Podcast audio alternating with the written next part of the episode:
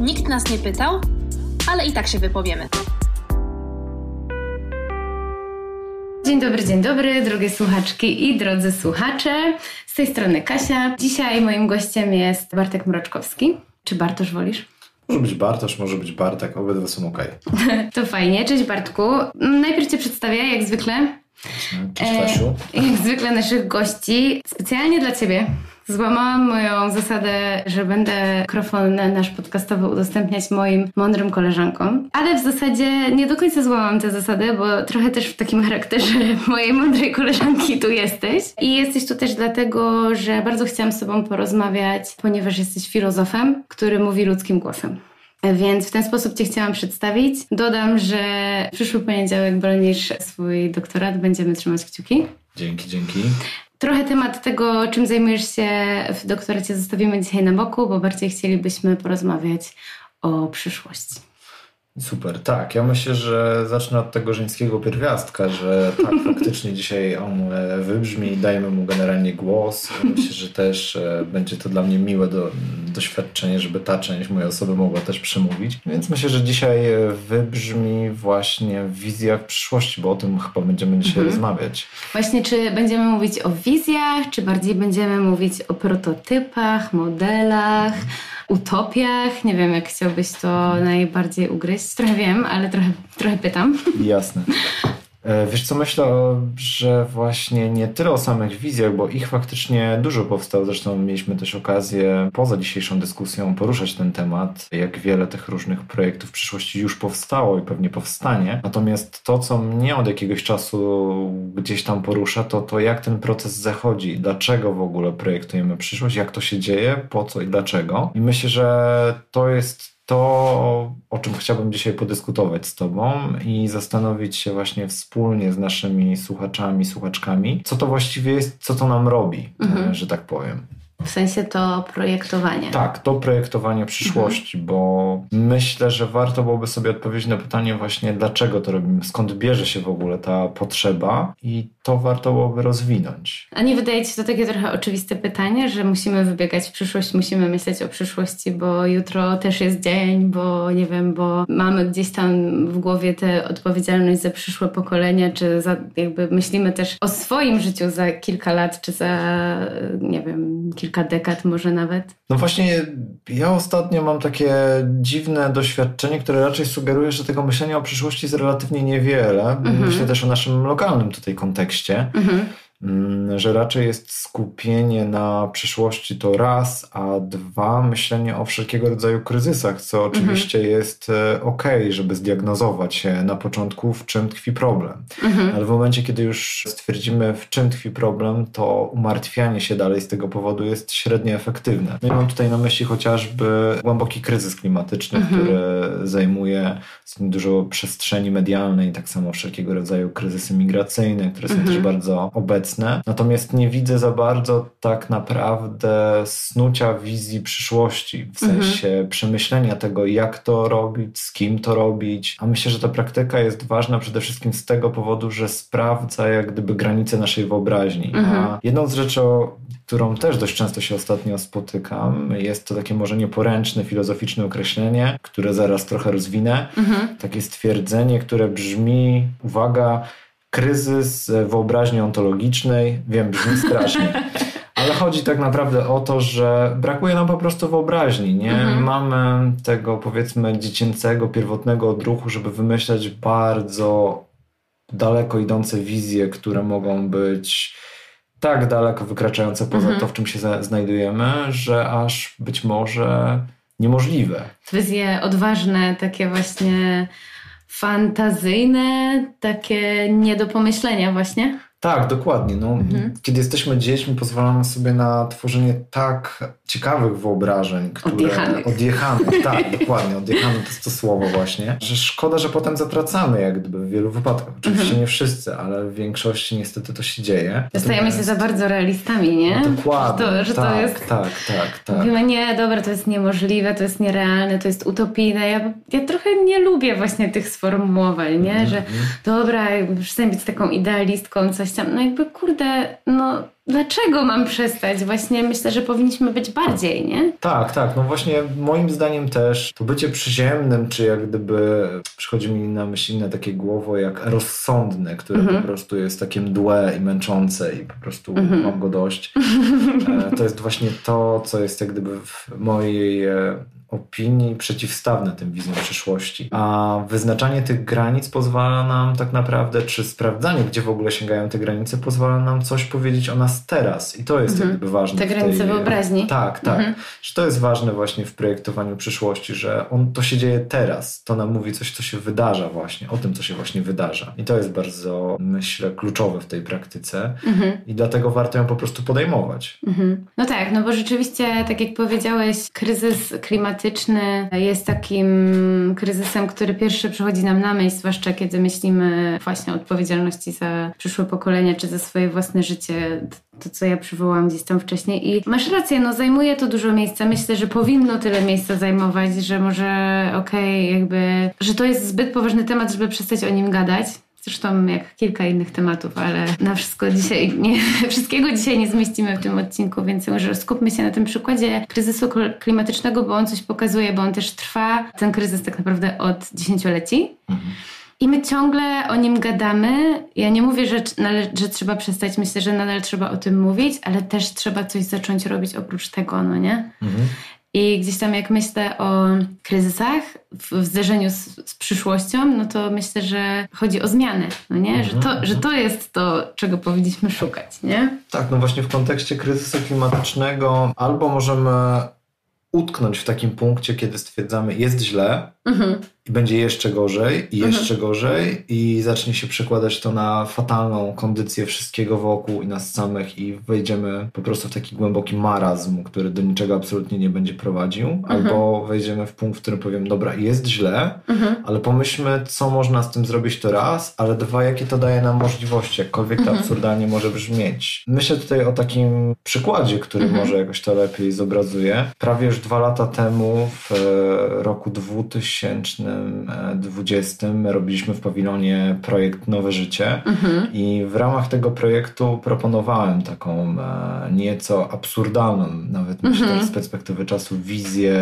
projektowania przyszłości odnośnie plastiku. Tak, e, pamiętam to twoje wystąpienie, no. chyba pierwszy raz chyba wtedy cię widziałam w pawilonie właśnie w ramach tego cyklu. To była bardzo rzeczywiście taka odważna akcja bo była, wymagała trochę takiego podejścia, nie wiem jak to powiedzieć. No bardzo trzeba było mieć otwartą głowę, żeby chyba nadążyć, a jednocześnie nie mówiłeś nic jakiegoś bardzo rewolucyjnego, no nie? Tylko próbowałeś coś przekliknąć. Tak ja sobie to zapamiętałam, tak, że tak, próbowałeś tak. coś przekliknąć w mojej głowie i to napotkało na opór. Ale to może opowiedz. No to fajnie, że, że mówisz, że to tak zagrało, bo faktycznie e, cały pomysł był, żeby to tak lekko przekręcić. Tak mhm. nie chodziło o wprowadzenie kogoś w głęboki dyskomfort i mhm. przejście w jakąś bardzo radykalną zmianę, tylko próbę pomyślenia o czymś, co już nas otacza otacza, co jest w naszym sąsiedztwie. To coś to plastik, otacza mhm. nas i mówi się tyle, jak bardzo jest to szkodliwa, powiedzmy, substancja, jak mhm. bardzo niszczy środowisko naturalne, mhm. ale nie mówi się o tym, że no okej, okay, ona jest, trzeba w jakąś tą relację wytworzyć. To jest trochę jak mhm. ktoś obcy, kto się pojawia, dobra, to już schodzimy w inny mhm, kryzys, mhm, e, ale i trzeba pomyśleć, no okej, okay, no to cześć, to co robimy dalej, nie? Bo to już jest. Czymś to już jest. I, no I to raczej nie odejdzie. Witaj plastiku. Tak. To co, jaki masz pomysł na to, żebyśmy sobie tu razem działali? Pomysłem było właściwie rzecz, która też jest tak naprawdę dość stara. E, miałem wtedy skojarzenie z albumem grupy Gorilla z Plastic Beach i tam faktycznie pojawiła się idea plastikowej wyspy. To było, myślę, album jest sprzed jakichś 10-15 lat, więc mm -hmm. trochę wcześniej, jak się mówiło o kryzysie związanym z plastikiem. I faktycznie zacząłem się zastanawiać, czy to nie jest jakiś taki nomadyczny, e, nowo powstający kontynent, tak jak się mówi o superkontynencie, który mm -hmm. kiedyś istniał na naszej planecie kontynencie, mhm. potem się rozwarstwił, powstały kolejne kontynenty. Dlaczego nie pomyśleć o nagromadzającym się plastiku na oceanach jako powstającym nowym kontynencie, który otwiera nowe przestrzenie eksploracji? Mhm. Mówimy o podróży na Marsa, istniejemy z tym jakieś wizje, ale dlaczego nie stąd wizji podróży na plastikową wyspę? Mhm. Dlaczego nie stworzyć e, tam nowej wspólnoty? Dokładnie. Dlaczego nie stworzyć tam nowej wspólnoty? Dlaczego nie pozwolić rozprzestrzeniać się życie tam? Dlaczego mhm. projektujemy wizję zasiedlania przez rośliny i zwierzęta Marsa, a nie zasiedlania mhm przez rośliny i zwierzęta plastikowych wysp. Mhm. Nie wiem, czy to jest możliwe, mhm. ale właśnie o to chodzi w tej praktyce. To już otwiera pewne pomysły. Nawet jeżeli mhm. pomysł z całą plastikową wyspą nie zadziała, to mogą mhm. pojawić się pewne patenty i rozwiązania, które mhm. mogą być dostosowane gdzieś indziej, ale one już napędzają nas do bardziej pozytywnego myślenia. Nie mówię o jakimś takim pustym optymizmie, ale że nagle, ej, są jakieś drogi przejścia, to może tam coś się wydarzy. Ej, no tak. to chodźmy, sprawdźmy, zeksplorujmy. Tak, no, no to jest taki moment, ej, tak jeszcze nie myślałam, no nie? Co jest super odświeżające. No i w tym sensie też myślę, że filozofia jest praktyczną umiejętnością. Wbrew temu, co może się nam wydawać, to jednak jest praktyczna w tym sensie, że jest takim narzędziem właśnie do wymyślania tych nowych światów. No bo to już powiedzieliśmy, nie, nie, chcemy patrzeć w przeszłość, to znaczy patrzmy na nią i może wyciągajmy z niej wnioski. Uczmy się, jak by jak nie powtarzać tych samych błędów, ale ważniejszy byłby ten krok właśnie naprzód. W sumie chyba się pomyliłam. Chyba pierwszy raz widziałam Cię, jak prowadziłeś dyskusję też w pawilonie po pokazie filmu o Donie Haraway. A, faktycznie, tak. Myślę tak, o tak. niej jako... Tak? To było wcześniej? To Wydaje było mi się, że, że, tak, tak. To prowadziliśmy razem e, z Andrzejem Marcem, też mhm. filozofem, że akurat bardziej faktycznie zajmuje się kinematografią, współczesnymi filmami i myśleniem poprzez filmy, co też jest e, bardzo ciekawe. E, z Andrzejem w kontekście myślenia o przyszłości bardziej myślimy o spekulatywności. Ona mhm. chyba w języku polskim średnio tak naprawdę mhm. funkcjonuje, bo jednak wydaje mi się, że spekulacje to gdzieś coś około giełdowego albo czymś tak. takim trochę podejrzanym. Jak tak, coś spekulujesz. Jakieś takie cwaniackie. Dokładnie, dokładnie, więc to... Albo też nie oparte o taką prawdziwą, twardą wiedzę. Tak, nie? tak, dlatego projektowanie przyszłości wydaje mi się być takie bardziej przyjemne też z tego względu, że bardziej, projektowanie chyba bardziej, mi się przynajmniej tak kojarzy, bardziej z czymś materialnym, mhm. namacalnym, czyli mhm. budowaniem, tworzeniem czegoś, a chodzi mi też o to, żeby przekierować o, to zabrzmi trochę jak oksymoron, myślenie o myśleniu mhm. w taki sposób, żeby samo myślenie traktowane było jako jakaś forma materializacji, że to mhm. już wytwarza coś, mhm. że myślenie i w ogóle zastanawianie się nad różnymi rzeczami nie jest oderwane od rzeczywistości, od materialności, od cielesności, mhm. ale jest wręcz na odwrót. To jest jakiś proces materialny, który właśnie mhm. pozwala na wytwarzanie wielu rzeczy. No, to jest super. To jest super podejście do filozofii, właśnie takie bardzo, hmm, powiedziałabym, nie tylko praktyczne, ale takie też bardzo poręczne i użyteczne, nie? I albo nawet pożyteczne. No myślę, że filozofia też w kontekście tego, o czym dzisiaj rozmawiamy, czyli przyszłości, no dla mnie taką świeżą w sumie rzeczą, też jakoś o tym rozmawialiśmy przy okazji innych projektów, które ma, może gdzieś tutaj nam jeszcze zdążą wybrzmieć, mhm. no to właśnie jest myślenie o przyszłości, w sensie projektowanie, tak jak powiedziałeś, różnych rzeczy i konceptów, które mhm. pozwalają nam inaczej funkcjonować. To mhm. nie jest jakieś zawieszenie w jakiejś przestrzeni niematerialnej, tylko właśnie wytwarzanie różnych dziwnych tych przytyków w głowie, o których mhm. mówię, że nagle coś kliknie mhm. i zaczynamy rzeczywistość postrzegać w zupełnie inny sposób. I myślę, że filozofia jest taka jest taką, takim trochę powrotem do bycia dzieckiem w takim mhm. pozytywnym aspekcie wytwarzania rzeczy niemożliwych, mhm. absurdalnych często i robienie tego poprzez zabawę. Znaczy mhm. dla mnie filozofia zawsze była zabawą, jakkolwiek brzmi to pewnie nieodpowiedzialnie, ale niech tak będzie. Jest zawsze dobrą zabawą e, tworzenia czegoś nowego i proponowania jakichś nowych rozwiązań i patrzenia na coś w sposób, jaki się do tej pory nie patrzyło. Jest taką sztuką inspirowania i bycia inspirowanym. Pamiętam, że mhm jak zaczynałem studia doktoranckie, zastanawiam się, po co ja właściwie to robię i tak dalej. W kontekście też mhm. projektowania przyszłości, to pamiętam, mhm. że udało mi się to sprowadzić do takiego najbardziej podstawowego mianownika w postaci inspirować i być inspirowanym. Mhm. Pamiętam, że ten element przewodni zawsze mi pomagał, jak zacząłem mieć wątpliwości do tego, co robię i okazywało się, że to faktycznie jest najprostsze rozwiązanie. Inspirować i być inspirowanym, że to na ogół, kiedy podsuwasz ludziom jakieś ciekawe rozwiązania, powoduje, że oni też dają ci niesamowite, fajne rzeczy rzeczy i nagle okazuje się, wow, nigdy w życiu na to nie wpadłem. To jest super. No właśnie, to, to, to są te orzeźwiające momenty. Tak sobie myślę, teraz mam trochę za dużo wątków w głowie, które chciałabym poruszyć naraz, ale chyba wrócę do tego, że jak myślimy o kryzysie, Mhm. to tak sobie myślę, zwłaszcza tym klimatycznym, no to jakby na to nie patrzeć, głównym jednak powodem, dla którego znajdujemy się w tym kryzysie jest system kapitalistyczny, nasz główny opresor. Jeden z wielu. No ale właśnie gdzieś tam natrafiłam kiedyś na taki artykuł, który mówił o tym, że też dlatego, że nie potrafimy przeskoczyć gdzieś tam tych przyzwyczajeń naszych myślowych i mamy tą granicę wyobraźni właśnie tak mocno postawioną, że nie potrafimy sobie wyobrazić świata bez tego kapitalizmu, że prędzej po prostu będziemy myśleć o tym, jak przyciemnić słońce albo jak jakby zrobić e, kontrolowany wybuch wulkanu, nie? Tak. Żeby mm, gdzieś tam te skutki tego kryzysu odwrócić, więc nie będziemy się tu może zajmować ekologią, ale przywołuję to jako przykład na to, że, że no właśnie po to potrzebujemy filozofii, żeby coś pomyśleć inaczej, mhm. żeby coś pomyśleć poza tym systemem, nie? I tak samo jak myślimy o pewnych wspólnotach, relacjach, związkach, nie? Czyli przekładając to na grunt bardziej socjologiczny, jak pomyślimy o tym, że wydaje nam się, że najlepsza wspólnota jest demokracją i nie potrafimy jakby też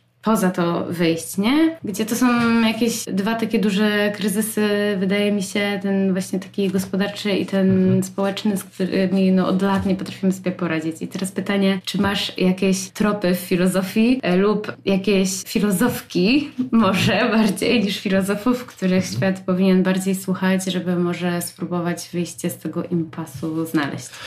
Mi przejdę do tego, to jeszcze odniosę się do tego, mhm. co przed chwilą powiedziałeś, bo to jest też myślę bardzo ważne w tym projektowaniu przyszłości. Projektowanie przyszłości to też jak gdyby wytworzenie takiego gruntu obok, no bo mhm. ciężko jest myśleć o tym, co się dzieje teraz, kiedy jesteś w tym punkcie. Więc trochę musisz sobie wytworzyć jakąś nową przestrzeń, i tu zaraz przejdę do mhm. właśnie filozofki, mhm. w postaci chociażby wyimaginowanej wizji przyszłości, w której się trochę osadzasz, bo ona pozwala ci wytworzyć miejsce, punkt, mhm. usytuowanie, mówiąc tutaj mhm. słowami naszej filozofki, której zaraz nazwisko się pojawi, pozwalający nam tak naprawdę zacząć przyglądać się temu, gdzie my jesteśmy, co my robimy. Nie możesz jak gdyby spojrzeć poza siebie, będąc w danym punkcie, więc musisz stworzyć inne miejsce, z którego możesz na to popatrzeć. No i tu właśnie dochodzimy do filozofki, o której też rozmawialiśmy przy różnych okazjach, Dony Haraway, która właśnie posługuje się po pierwsze takim pojęciem jak wiedze usytuowane, które jest mi bardzo bliskie, bo to tworzenie wizji przyszłości to tak naprawdę tworzenie nowych usytuowań, w których w danym momencie się znajdujemy i możliwość patrzenia na coś inaczej, mhm. czy tworzenie tak zwanej wiedzy patchworkowej, to jest od, jeżeli dobrze pamiętam, od takiej metody w krawiectwie bodajże, mhm. kiedy skrawki różnych tak, materiałów zszywa się z sobą i tworzy się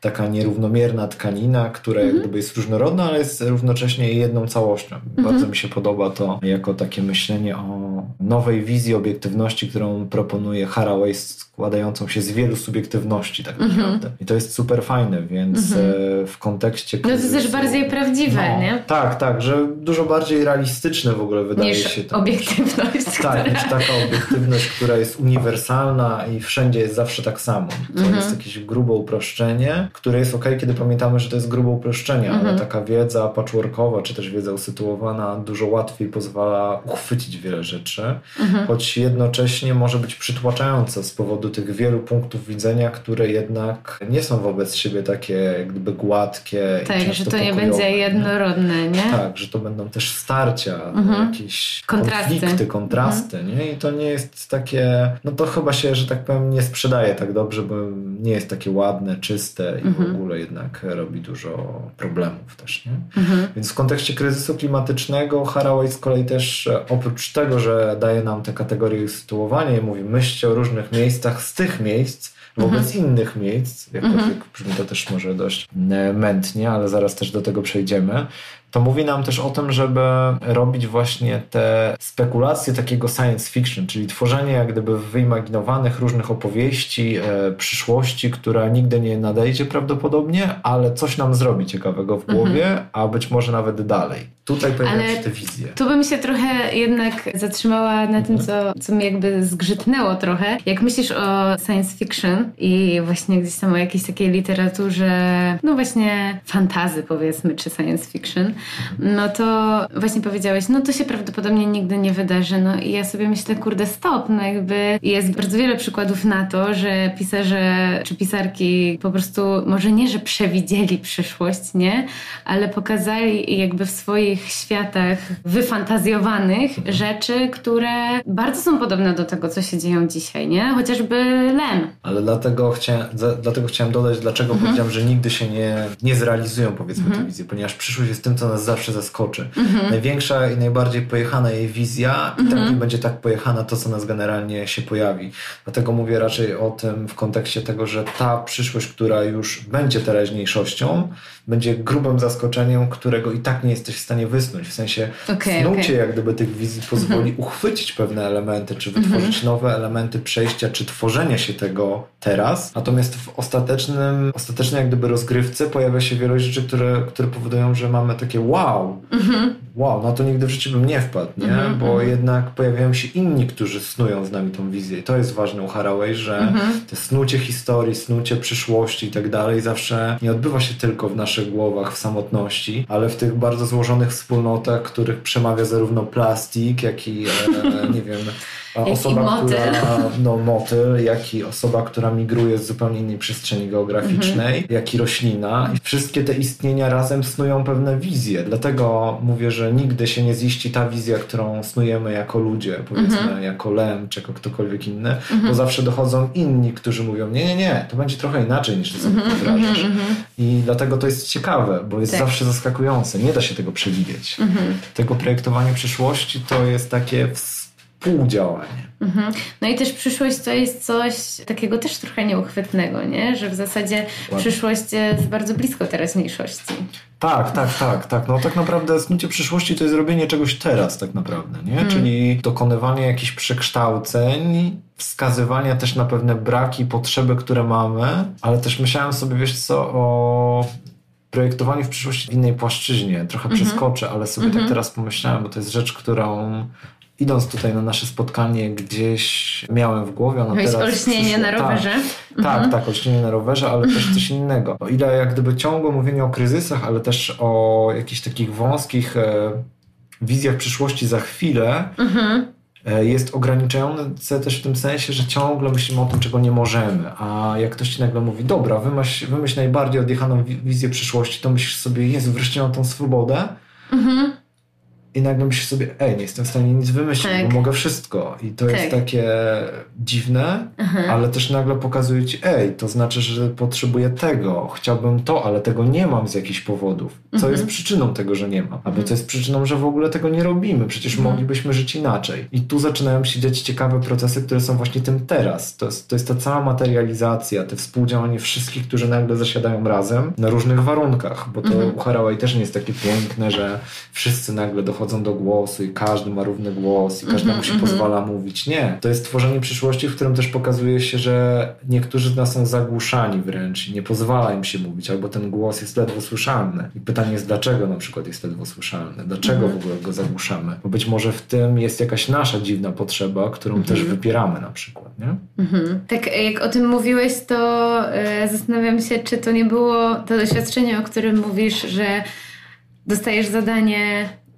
okej, okay, no to opowiedz jak tam jest, w tym miejscu, w którym chcesz żyć, nie? To, to, to jest, czy to jest zadanie, które dostałeś od Andrzeja Pakuły? Pozdrawiamy. Przy projekcie... Pozdrawiamy e, Andrzeju. Przy projekcie Wyspa, które realizowane jest e, jako jeden z elementów teraz obecnego hasła w pawilonie, czyli bunt kwiatów. Właściwie to chyba muszę powiedzieć, że to było nasze zadanie, no, no bo tak. to właściwie jest rzecz, która... Super, że w ogóle o tym mówisz, bo to był dla mnie też taki personalnie znaczący projekt, który też mnie skłonił do zadania sobie pytania, czego ja właściwie chcę, jaką wizję siebie gdzieś chciałbym widzieć. Oczywiście mhm. ona jest e, negocjowana z całym otoczeniem i to się dzieje inaczej, ale dobrze jest czasem to zadać to pytanie. Tak, myślę, że projekt Wyspa to było właśnie to, jak to było dla mnie o tym, jak projektować przyszłość, jak dzieje się ten proces, mhm. jak w efekcie tego procesu pojawia się właśnie to wow na końcu, na zasadzie wow, tego się nie spodziewałem. Mhm. To jest zupełnie inna odjechana wizja, mhm. która gdzieś wyszła, bo byliśmy tam wszyscy. To tak. moje myślenie o tym było trochę inne niż twoje, tak. trochę inaczej niż cała przestrzeń, która to współprojektuje. I mieliśmy tą swobodę, że nie było tak. ograniczeń, że było tylko pytanie, okej, okay, to jak tam jest na tej wyspie? Dokładnie. Ale ja na przykład miałam taką trudność, że właśnie padałam w to, w to że mówiłam, nie właśnie af, nie afirmowałam, że jest tak, tylko mówiłam, czego tam nie ma, albo jak nie robimy, nie?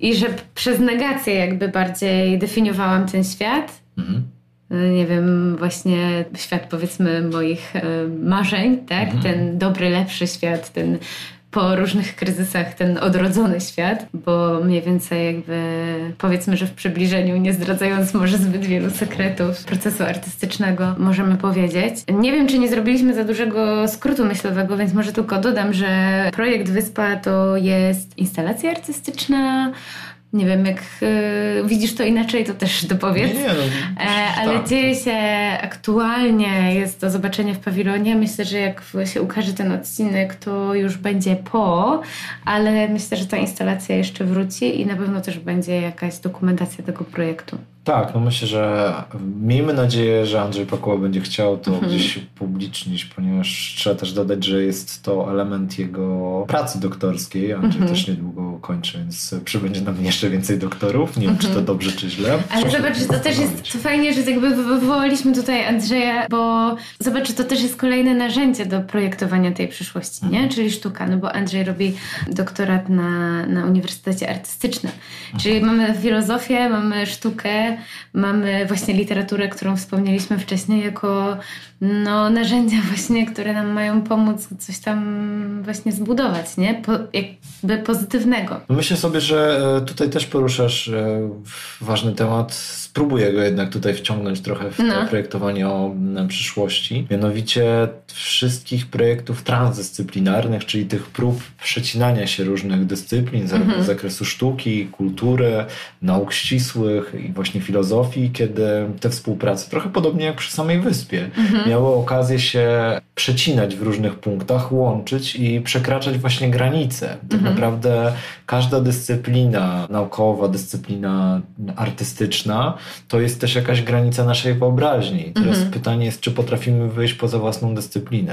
Trochę mhm. myślenie o filozofii jest dla mnie zawsze przekraczaniem tych e, ram, dlatego gdzieś tam e, próbowałem na różnych etapach łączyć filozofię z bardzo różnymi rzeczami, mhm. między innymi z tańcem, ze sportami walki. O kurczę. Tak. Bo chciałam powiedzieć, hmm, pewnie powiesz, że z filmem, bo właśnie jeszcze film przywoływaliśmy wcześniej, A to ale akurat... ze sportami tak, walki. Tak, tak, tak. O kurde Bartek, to eee... chyba jeszcze na jakiś inny odcinek materiał. Inny, dlatego nie chciałem tutaj za bardzo jak gdyby wskakiwać, ale myślę, że to jest ważne właśnie, że te w ogóle możliwości projektowania przyszłości są e, wtedy, kiedy zaczynamy wychodzić poza mhm. utarte jak gdyby te kwestie dyscyplinarne też, więc mhm. fajnie, że powiedziałeś o tym, że następuje to połączenie sztuki e, i właśnie różnych obszarów nauki i, i też... Też nauki wyklętej, bo tak. też dodajmy, że Wyspa się mocno inspiruje mm, astrologią. Tak, tak, tak, no, no więc no. mówimy tutaj tak naprawdę o różnych dziedzinach wiedzy nawet może, tak. bo to jest e, lepsze chyba stwierdzenie, bo nie zakłada dyscyplinarności, czyli jak mhm. gdyby bardzo wąskiego takiego zamkniętego kręgu, mhm. tylko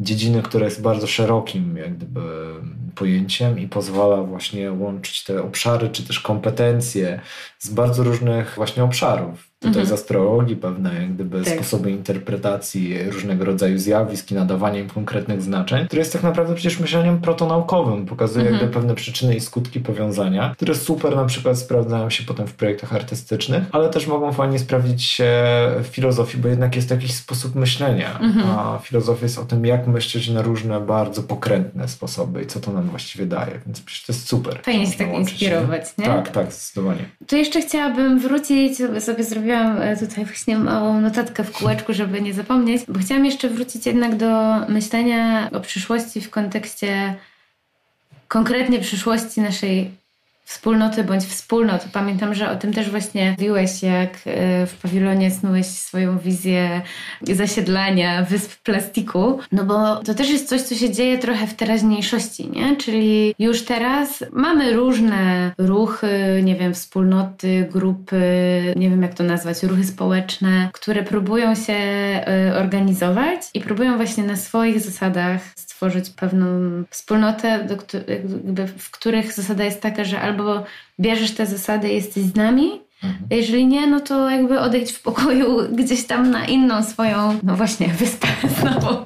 Tak. I czy może chciałbyś jakby coś pospekulować, czy też powymyślać na temat właśnie tego bycia razem i tych wspólnot, albo może masz jakieś już przemyślenia na ten temat na koncie? Tak, znaczy, fajnie, że to też przywołujesz, bo ta kwestia wspólnotowa to jest właśnie współzamieszkiwanie czy współprzebywanie. To, co, co ciekawe, to też jest kategoria, którą rozwija Haraway, bo mówi o pokrewieństwie, tylko nie o pokrewieństwie, które związane jest z genetyką, genami e, i pokrewieństwem krwi, ale pokrewieństwem, które wynika ze współprzebywania i docierania się razem. I w tym kontekście właśnie zastanawiało mnie to, jak to zamieszkiwanie czy współprzebywanie realizować. Faktycznie w 2018 roku zainicjowałem jako jedna z osób taki projekt, który nazywał się Kolektywy Mieszkaniowe. Tak, w Poznaniu mhm. on był rozwijany w ówczesnym Centrum Amara, teraz po prostu dom tramwajarza. Mhm. Udało nam się kilka rzeczy tam przedyskutować i założenia były takie, żeby faktycznie zastanowić się, jak możemy współzamieszkiwać, przebywać z sobą inaczej niż w modelu chociażby rodziny atomowej, czyli mhm. nabycia konkretnej nieruchomości, mieszkania, w którym mieszkają te powiedzmy 3-4 osoby, które pełnią bardzo ściśle określone role wobec siebie, mhm. które zasadniczo nie zmieniają się przez większą część ich życia, powiedzmy. Więc zastanawialiśmy się też w kontekście dostępu do tak naprawdę nieruchomości, który jest mhm. dość trudny w tym momencie, na przykład w naszym kraju. Jak można budować te wspólnoty, nie myśląc tylko o przestrzeni w postaci budynku, ale wytwarzania relacji w tej wspólnocie w taki sposób, żeby to ta wspólnota mogła przenosić się do różnych nowych przestrzeni i szukać ich pod kątem możliwości dalszego rozwoju. Mi w tym wszystkim pojawiło się pojęcie kolektywów nomadycznych, czyli takich, które się przemieszczają. To też jest nawiązanie do drugiej właściwie filozofki Rossi Braidotti, która mówi o podmiotach nomadycznych, czyli takich formach podmiotowości, które cały czas zmieniają się w kontekście powiązań i relacji z innymi, które nigdy nie mają stałej, twardej tożsamości. Oczywiście to nie jest tak, że to jest takie schizofrenogenne, jakby, mhm. że cały czas całkowicie następuje rozbicie, ale że są to takie formy podmiotowości, które są otwarte na wchodzenie w relacje, jak gdyby przyjmowanie i dawanie. A to jest w ogóle super ciekawe w kontekście też myślenia feministycznego i tego, jak my często z Agnieszką mówimy w tym podcaście o tym, że są pewne role po prostu społeczne, kulturowe, nie tylko dla kobiet czy dla mężczyzn, ale w ogóle jakby mamy tyle ról różnych, nie? I właśnie tak jak, mm-hmm. jak mówiłeś, to się za, zawiesiłam trochę na tym, że pełnimy wobec siebie właśnie te role i mm-hmm. jakby czasami jakby może, może nie, że stajemy się więźniami ich, bo to może za mocno powiedziane, ale czasami po prostu trudno nam się z tych ról może wydostać, nie? Bo to znowu wpadamy w jakieś mhm. stare schematy myślenia, nie? Zgadza się. No nie wiem, czy za bardzo nie uprościłam tej nie, myśli, nie, nie, ale... nie, nie, myślę, że zdecydowanie nie. Jak gdyby to jest bardzo kluczowe, że to myślenie o zamieszkiwaniu to jest też trochę myślenie o tożsamości, czy mhm. zmienianiu się jako tej osoby, że względem siebie możemy pełnić rolę przyjaciół, ale za chwilę wobec kogoś pełnisz rolę, nie wiem, e, matczyną albo ojcowską, albo mhm. jesteś córką, albo siostrą. I to się wiąże z pewnymi właśnie oczekiwaniami, tak, czy obowiązkami. Tak, tak. Nie? I... ale te role mogą się bardzo często zamieniać i jak mhm. gdyby też e, inne budowanie tej wspólnoty, z którą się zamieszkuje, co oczywiście ja zawsze to podkreślam, że to nie oznacza eliminacji rodziny atomowej, tylko raczej w kontekście wcześniejszego wątku projektowania przyszłości to jest raczej mówienie, ej, zobaczcie, to można też robić inaczej. Tak, nie? tak, że nie e, eliminowanie, jakaś... tylko ewolucja. Tak, tak, że mhm. tu można, jak ktoś się bardzo czuje niekomfortowo i ta przestrzeń zaczyna się robić klaustrofobiczna, to to jest taki fajny punkt, do którego można wejść i zobaczyć na chwilę, a może się okaże, że jest fajnie, a jak nie, to można zawsze tam wrócić, mhm. ale Super. wpadam w panikę, nie, no po prostu jestem ściśnięty, no nie mam mhm. innej opcji, co mhm. mam zrobić? Że nie, że można o tym myśleć o jakimś eksperymencie. Okej, okay, pomieszkam sobie z jakąś grupą ludzi. No przecież dzisiaj właściwie ogromna część ludzi wynajmuje mieszkania tak. razem, mieszka i nie są to rodziny z dziećmi, ale ludzie, którzy z przypadku po części mieszkają. I to jest właśnie trochę to projektowanie przyszłości. Część ludzi mówi o tym, okej, okay, magiczne słowo, które dzisiaj często ruszamy, kryzys, ale okej, okay, mhm. spróbujmy je przekierować w dobrym kierunku, mhm. czy może bardziej pozytywnym. To to, że okej, mamy kryzys mieszkaniowy, nikt nie może kupić mieszkania, albo bardzo wąska grupa osób tak. może sobie na to pozwolić, jest tragedia, bo co teraz? Mhm. No tak, no ale z drugiej strony jest to furtka do tego, że mamy te takie bardzo właśnie takie plastyczne wspólnoty ludzi, którzy najmują różne gdyby części właściwie nieruchomości, mieszkają razem I to jest przecież jakieś ogromne laboratorium e, eksperymentów społecznych. Mhm. Jak możemy z sobą żyć, mhm. jak wytyczać te granice, jak dogadywać się, jak komunikować swoje potrzeby albo mhm. moment, kiedy te potrzeby jak gdyby są marginalizowane. Czyli przestrzeń taka, która jest inna na przykład niż przestrzeń rodziny atomowej, w której jak gdyby zakłada się, ok, te potrzeby są poukładane, wszyscy już wiemy co jest, będą skrzyty, może dojść do różnych dziwnych, toksycznych jak gdyby relacji, bo nie ma tego właśnie zaworu bezpieczeństwa, żeby gdzieś wyjść i powiedzieć, hej, ja nie do końca czuję się w tej tak, roli. Tak, tak, tak. A tu możesz Tak jest i już. Dokładnie. A tutaj mamy ogromną, ogromną przestrzeń do eksperymentów społecznych, które pozwalają nam pomyśleć, no skąd pomysły na przykład o poliamorii i tak mhm, dalej, w tak, kontekście tak, tak. tworzenia relacji bliskości opartych mhm. o jak gdyby też więzi erotyczne i nie tylko, która dla jednych jest piekłem, bo myślisz sobie, ja, tu jest za dużo tego wszystkiego, nie dam rady, nie? No. Ale ktoś mówi, ej, no ale to nie znaczy, że musisz wziąć wszystko z tego, nie? Weź sobie jakiś taki drobny kawałeczek i nawet mhm. wrzuć do jak gdyby, nie wiem, jakiegoś tradycyjnego modelu, w którym jesteś i tyle. Nikt ci nie każe mhm. nagle, żebyś żył w taki sposób. To w ogóle mhm. nie o to chodzi. Mhm. Ja nawet uważam, że tak, to powinny być jakieś relacje takie marginalne, ale nie w tym sensie zepchnięte na margines, ale mhm. stanowiące jakieś mniejszości po to, żeby były tymi modelami przyszłości czy projektami przyszłości, które mogą inspirować na przykład tę tą większość. I w ogóle niech większość ma jak gdyby tą większość tego pola. W ogóle mi to nie przeszkadza. Dajcie nam po prostu kawałek przestrzeni, w której możemy robić sobie swoje dziwne rzeczy. tak. Super. Dajcie nam jakąś plastikową wyspę, please. Dajcie nam małą wyspę. My sobie tam będziemy robić, my nie wchodzimy wam w drogę, mm. wy robicie to, jest super, nie? Mm. No ale wiem, że to nie jest takie gładkie. Tylko, że wiesz, to też jest takie... Też, no, no, właśnie, bo znowu mówimy o jakiejś wyspie, o jakimś marginesie, nie? Że to jest trochę smutne, że jednak musimy się w pewnym sensie odseparować, jeśli chcielibyśmy jakoś inaczej niż dotychczas jakby jest utarte Pytanie, życie. Czy musimy, nie? No właśnie, ale jakoś ja tak myślę, że nie. widzisz, jakby... Ja też myślę, że nie, ale hmm. jednak użyliśmy takich sformułowań, które by na to wskazywały, nie? A, właśnie zrobiłem to celowo, bo okay. robiliśmy projekt e, Siła Marginesu generalnie kiedyś. Mhm. To akurat było tutaj na Łazarzu, w Pireusie z kolei i mhm. chodziło nam właśnie o pokazanie tej... Um, tego oddziaływania marginesu na e, większą część. Mhm. Że margines nie jest czymś takim, co jest zepchnięte. Znaczy, oczywiście z perspektywy większościowej tak może to wyglądać, mhm. ale margines pełni ważną funkcję. No i tam się też na marginesie najciekawsze notatki dokładnie, zawsze znajdują. Dokładnie, tam się dzieją najciekawsze rzeczy i no. margines jest zawsze obserwowany też z takim zaciekawieniem, a trochę z zazdrością, bo mhm. tam pewne reguły i normy są zatarte. Nie? To mhm. jest oczywiście ryzyko, ale z drugiej strony to jest ciekawe, bo okej, okay, oni już to próbują, my nie musimy ryzykować, to zobaczmy. Może no coś fajnego z tego da się wyciągnąć. No. Myślę, że w takich w przypadku takich projektów też jest istotne to, żeby nie napinać się na to, że to musi konkretnie też jakoś wyjść. Tak. Nie? I że jeżeli dajesz sobie właśnie to jako zadanie, że dobra, no popróbuję, i właśnie z otwartą głową do tego podchodzisz, że zobaczymy, co mi z tego wyjdzie, a nie i za 5 lat to mi da takie i takie efekty i jak mi nie da, to będę rozczarowana. Tylko no właśnie jakby easy, nie? No. Spróbujmy. No to właśnie wracamy, wiesz, do tego działania przyszłości, że przyszłość zawsze cię zaskoczy. Mm -hmm. Nigdy nie spełni się w tej wersji, którą ty sobie zakładasz. I to jest piękne właśnie, że mm -hmm. tam jest zawsze zaskoczenie. To jest, znaczy ono, ono może być czasami potwornym zaskoczeniem i to może być niefajne, ale trzeba to jak gdyby brać w tą kalkulację moim zdaniem, że warto, po prostu warto, bo w większości wypadków to da nam coś, czego nigdy w życiu nie bylibyśmy w stanie wymyśleć. Dlatego warto tą praktykę między innymi moim zdaniem podejmować. No, zgadzam się. Och, Bartek, czy chciałbyś coś jeszcze dodać? Bo ja mam jeszcze parę rzeczy zakreślonych, ale nie wiem, czy to wrzucać, bo no wiesz, no to może nie jest twoja ostatnia wizyta w naszym podcaście. Kto wie? No, tak jak z tym projektowaniem przyszłości. No. nie wiesz, jak to się potoczy. No, Nigdy dokładnie. nie wiesz, gdzie dopłyniemy. Albo jak no. będzie wyglądała nasza wyspa. Dokładnie, dokładnie. W sumie trochę tylko chciałam Cię dopytać o te mhm. kolektywy mieszkaniowe, y, no. ten projekt, ale to był projekt, który miał być właśnie dyskusyjny, czy w sensie, czy miał być klub dyskusyjny na ten temat, czy to była jakaś praktyka? Czy założyliście jakieś wspólnoty, które, jak Ty to ująłeś, kolektywy nomadyczne, które jakoś razem zamieszkiwały i się może przemieszczały gdzieś, czy to było bardziej właśnie takie tylko jakby, czy, czy to się jakby zamknęło w, w, tym kręgu jakby dyskusji?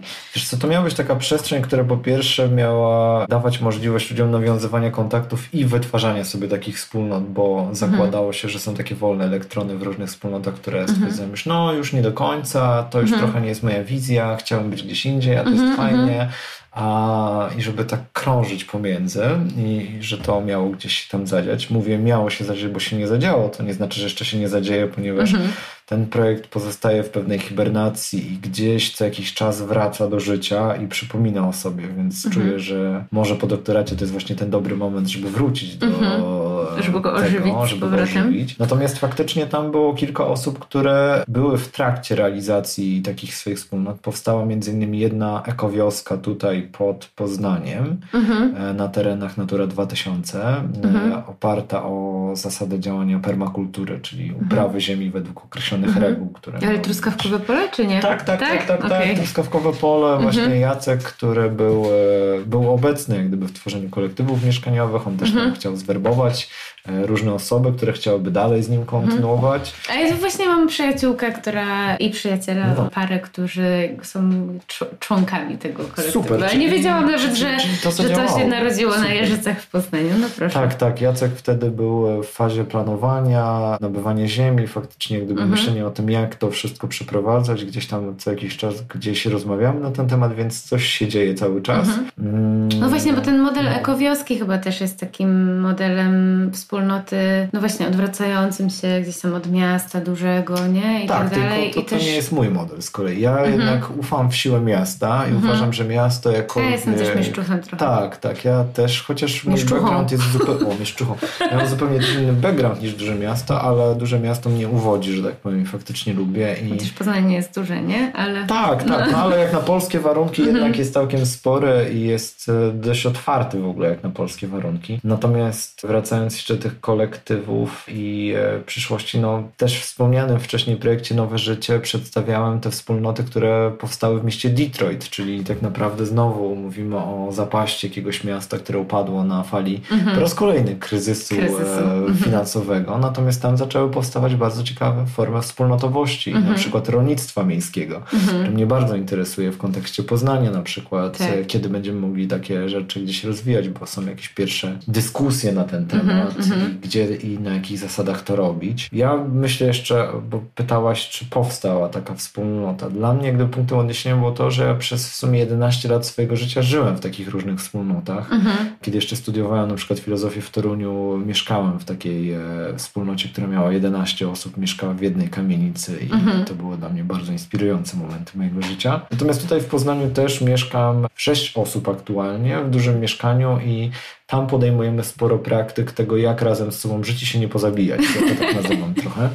No. Bo trochę to było o tym e, w kolektywach mieszkaniowych, że ludzie często to robią, ale nie wiedzą, jak z sobą funkcjonować. Mhm. Bo są przyzwyczajeni właśnie do tego, o czym mówiłeś, do pewnych nawyków z domu pewnych rodzinnego. stałych reguł. Reguł, które właśnie funkcjonują w rodzinie atomowej i bardzo próbują je reprodukować potem w mhm. tej innej przestrzeni, a to się po prostu nie sprawdza, bo mhm. no, no nie zupełnie działa to tak, jak mhm. E, by chcieli. Więc tam wytworzyliśmy sporo fajnych rozwiązań, które wydały mi się być ciekawe i skłoniło mnie do tego, żeby powołać kolektywy mieszkaniowe, żeby też dzielić się doświadczeniami i rozwiązaniami takimi praktycznymi i przyziemnymi bardzo tak mhm. naprawdę, jak dbać o porządek w przestrzeni, w której mieszka tyle osób. No tak.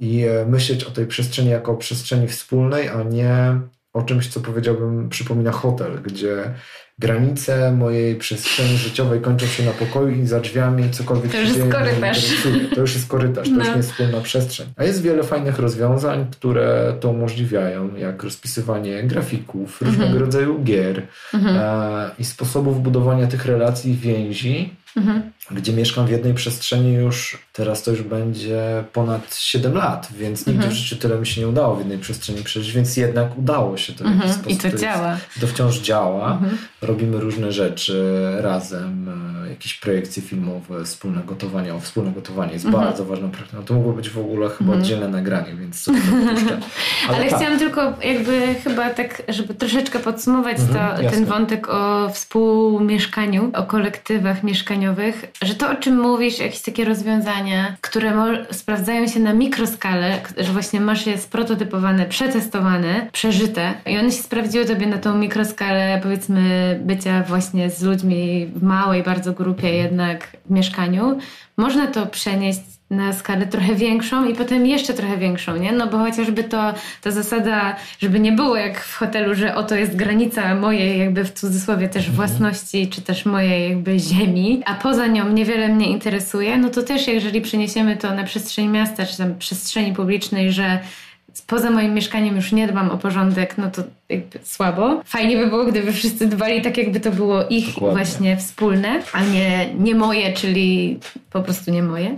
No i tak samo jak myślimy nawet na skalę planety, no nie? Że, no, żeby tak, no o, zobacz, znowu nam wróciła gdzieś tam Haraway ziemia, ekologia, Haraway i w ogóle Ty mówisz, że faktycznie o współzamieszkiwaniu, współprzebywaniu, że planeta to jest jedno wielkie współprzebywanie. Traktujemy no. ją, to już przebrzmiało słowo jako swój dom, ale tak naprawdę myślmy w kategoriach, jak te relacje budować tutaj. No. To myślę, że jest tak naprawdę klucz tych praktyk, które faktycznie, tak jak mówisz, przechodzą z bardzo wąskiego usytuowania w małej grupie na dalsze przestrzenie. Mhm. I widzę, że to też pośród tych osób, z którymi mieszkam, do pewnego stopnia przenosi się na zupełnie inne grunty, gdzie myślę, że jak się poznawaliśmy dobrych kilka lat temu, to nie miałoby w ogóle miejsca w ich życiu, mhm. więc myślę, że to też jest jakiś nasz e, kolektywny sukces. O. Super. No to gratulacje. Dzięki, dzięki I co? Ja myślę, że chyba tutaj przerwiemy, chociaż super się gada. I może coś, e, poproszę Cię jeszcze, żebyśmy coś podlinkowali, nie? Mhm. Że na przykład właśnie, czy coś, jakiś pakiet startowy, na przykład Haraway mógłbyś polecić albo coś takiego, ale to może się zastanówmy na spokojnie i mhm. zawsze mamy taką praktykę z Agnieszką, że coś właśnie wrzucamy, polecajki tak zwane i coś tam podlinkujemy. To ja Ci dziękuję bardzo. Ja również dziękuję i miło było. Mam nadzieję, że wszystkim słuchaczom i słuchaczkom e, otworzą się jakieś nowe wrota percepcji na temat przyszłości. Tego Wam, wam życzę. Coś się przekliknie. Dzięki. Dzięki. Nikt nas nie pytał, ale i tak się wypowiemy.